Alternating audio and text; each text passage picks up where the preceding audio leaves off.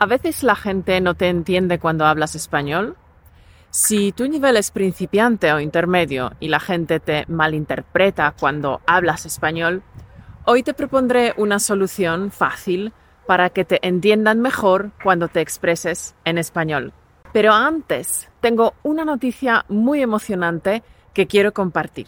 En Español Automático hemos abierto una academia de español dedicada a la conversación. Si buscas gente con quien hablar en español, un lugar seguro para practicar y clases en grupos pequeños, eso y mucho más lo encontrarás en nuestra academia. Si eres mi alumno del curso PHE-F o mi Patreon, estate atento al email. Pronto te enviaré una invitación a una reunión privada conmigo donde te explicaré todo lo que tenemos en la academia y cómo puedes participar. Si quieres saber un poco más antes de la reunión, ve al link españolautomático.com/academia. Y ahora vamos al grano con el tema de hoy. No me comprenden cuando hablo español. Un amigo mío que en la universidad era miembro de un equipo de remo y que ganó muchas competiciones me contó una cosa curiosa.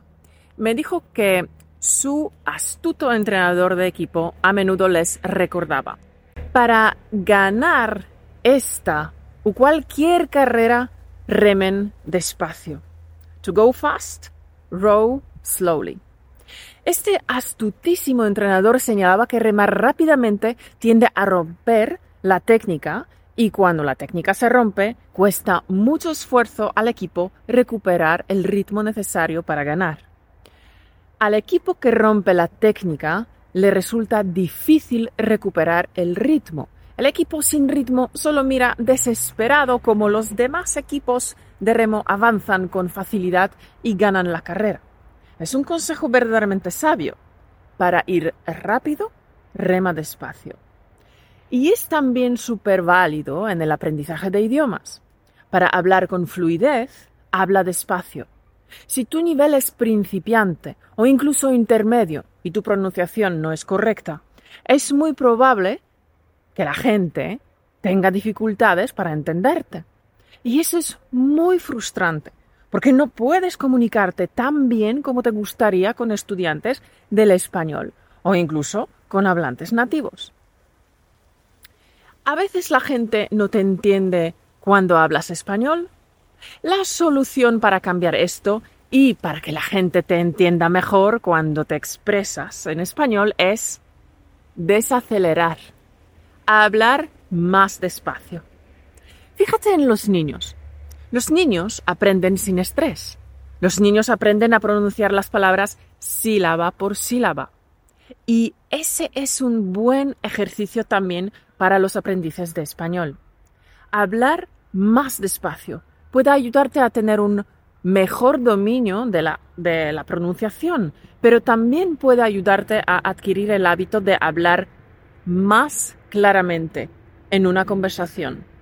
Cuando hablas despacio, pronuncias mejor y es más fácil entenderte. Cuando hablas más despacio, respiras mejor y también estás más tranquilo, por lo que te resulta más fácil encontrar palabras adecuadas en tu cabeza. De hecho, cuando hablas despacio resulta más fácil entenderte, sin importar si el español es un idioma nuevo para ti o es tu lengua materna. Cuando comienzas a estudiar un idioma extranjero, es más importante ralentizar y pronunciar las palabras correctamente que tratar de decir las cosas lo más rápido posible. Es verdad que el idioma español tiene una particularidad de ser uno de los idiomas más rápidos del mundo. Es lo que demostraron estudios científicos. Eso tiene al menos dos implicaciones. Es más difícil entender a los nativos. Y dos, tú también deseas hablar tan rápido como los nativos. Pero recuerda, campeón, la velocidad nunca debería perjudicar el mensaje o la pronunciación.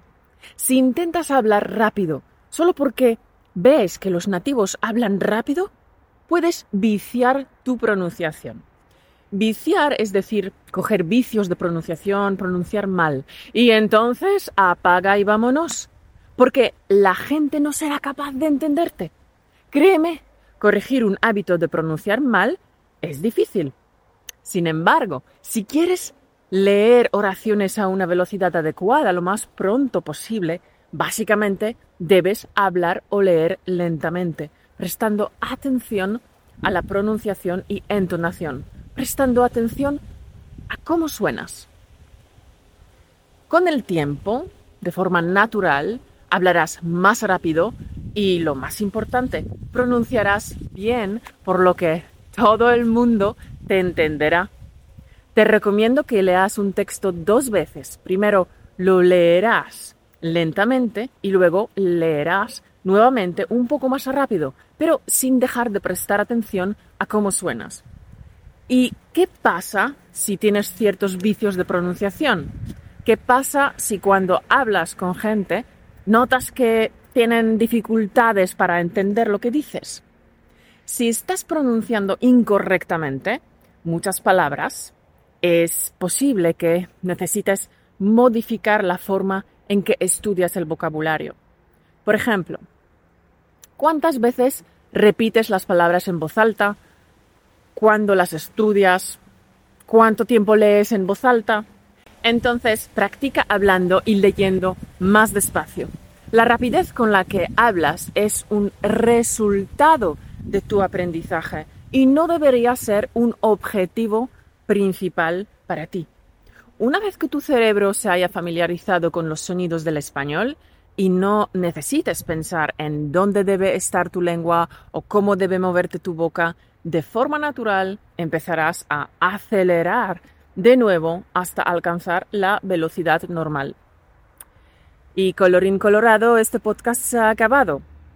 Si eres nuestro alumno estrella, estate atento a tu correo para no perderte la reunión secreta sobre nuestra academia. Y mientras tanto, aprovecha cada momento, campeón. Da lo mejor de ti y haz que tu vida sea extraordinaria.